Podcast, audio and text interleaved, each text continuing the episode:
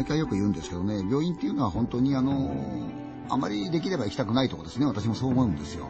というのはあそこは病院に入って元気になってくるか、二度と出てこないかですよね。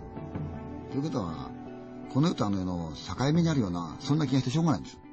これはあの私だけの見方なのかなとも思うんですが、中には、えーそういうことを気にする人もいますよね。だから私はどうもその病院っていうとちょっと苦手な感じがするんですが、それだけにこの病院には大変たくさんいろんな話ありますよ。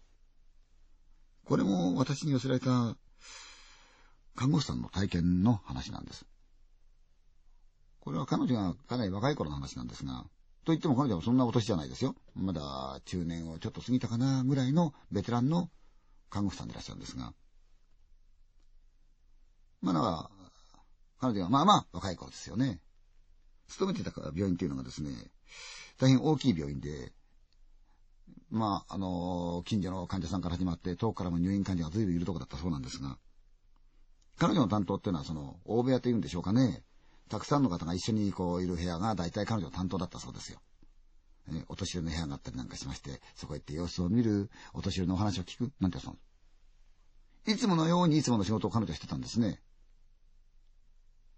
で、時間を見ると、もうそろそろ消灯の時間が近い頃で、それで、そこはあの、ご老人ばかりの部屋なもんですから、もう寝る方は寝る。ね、起きてる方はもうおじいちゃん寝なさいよ言ってたところで、パーンとドアが開いて突然、真っ青な顔して目を取り上げたですね、異様な顔をした、二つ向こうの病地からやってきた女なんですね。患者なんですよ。その入院患者が、よく見りゃ手にですね、果物ナイフを持ってる。震えながらだんだん近づいてくるんで何があったんだろうと思った。一瞬その看護師さんも立ち寄れたわけですね。そうしたら、ぶっ殺してやる。ぶっ殺してやる殺してやる言いながら言ってくる。ちょっとあんた、ちょっと、ね。どうしたの？どうしたの？何にも見えないらしい。真っ青な顔して、ブルブルブルブルブルブルブル震えながら、ナイフを振り上げてやってくる。で、ちょうど背中を向けたような形で持って、さあこれから寝ようかなっていうご老人がいたわけです。おじいちゃんが。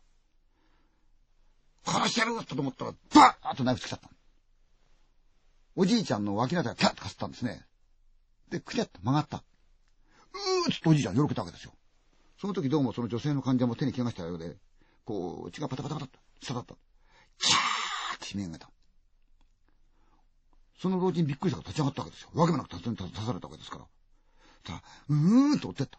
老人はよたよたしながら廊下へ飛び出てた。待ちなさいって言うんだけれども、足がすくんで動かない。あまりのことに。と、その女の患者がタッタッタッタッタタッと追ってって、今逃げてったその老人の背中ギャッと掴むと後ろから、ズバッズバッズバッうわーっていう、かつれるような仕事がね、バーッと、病院の廊下に血が飛び散った。騒ぎを聞いて何人もの看護師さんなんかみんな来たんですけれども、その時はもう遅かったですね。あまりの出血と内臓まで達する怪我でもって、ご老人亡くなってしまったんですよ。で、その女性の患者というのは精神病棟の方へ移されたそうなんですが、やっぱり彼女にしてみたらすごいショックなわけですよ。目の前で殺人を見てしまったし、それを止めることができなかった。そして、その被害者を救うことはできなかったわけですから、大変なショックなわけですよね。いやそれから、当分の間病院を休んだそうです。まあ、どうにか気持ちも治ってきて、落ち着いたんで、また病院の勤務が始まったんですね。やがてこの深夜の仕事になったわけですよ。やはり看護婦さんでも深夜の仕事はあまり嬉しくないですよね。まあ、シーンとして病院を、コン、コン、コン、コン、いー開けて、様子を見てパターン、また、コン、コン、コン。で、八人部屋のところまで来ると、中で、ボソボソボソボソボソボソ、ボソボソボソボソボソって喋ってる声がする。そこは女性ばかりがいる部屋なんですね。嫌だなぁと思ってカシッと開けて、いーっと中を見ると、一人の中年の女の患者がベッドの上に座って、ぼそぼそ何かを言ってるんです。ショートですからもうおやすみなさい。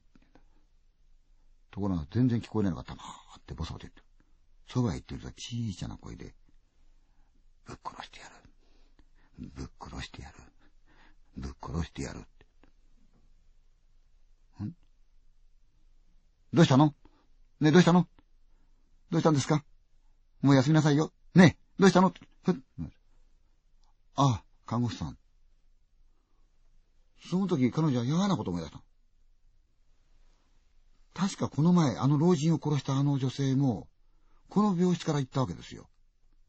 同じベッドにいるんです、その患者が。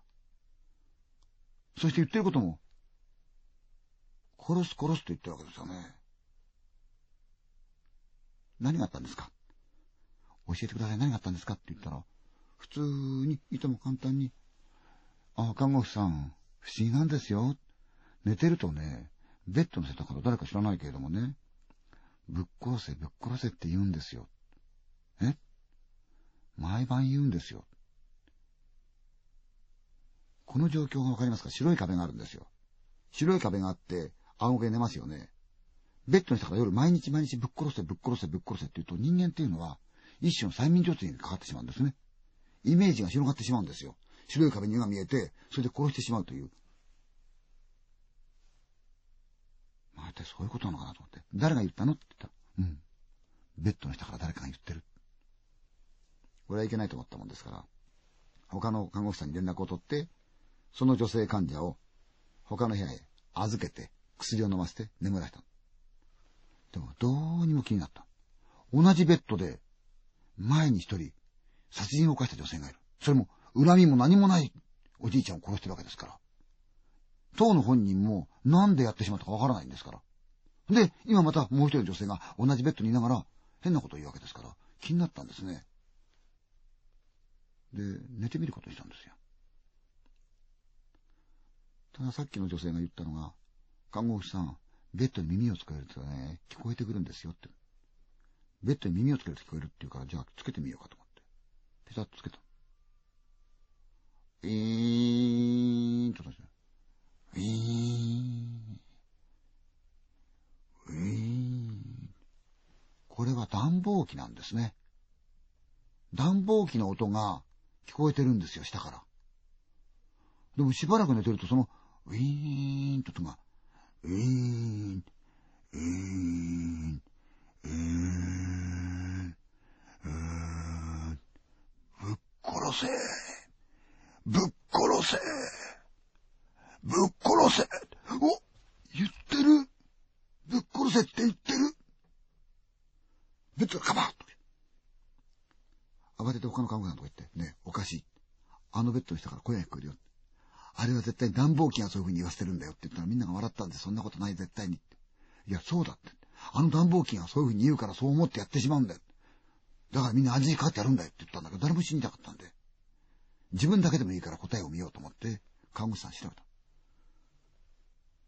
スチームのようなその暖房器具なんです。病院独特のね。その元というのが辿っていくと、どうも地下にあるようなんですよ。モーターが。彼女地下へ降りてってみたんです。コン、コン、コン、コン。それで、モーターのある部屋を開けてみた。えー、モーターが回ってるんです。えー、えーって回ってるんですよ。この音なんだなぁと思ってしばしそこにいたんですけど、なんか冷め消して気持ち悪い。パタンと閉めて帰っちゃった。後で、先輩の府長に言ったんです。府長、地下のあの暖房のモーターの音なんですけど、あれ気持ち悪いですよね。あんた行ったの？ええ、行ってみたんです。気になったから。あそこはやめなさいね。あそこで前、刺された男の死体が見つかったことがあるのよって言われたそうです。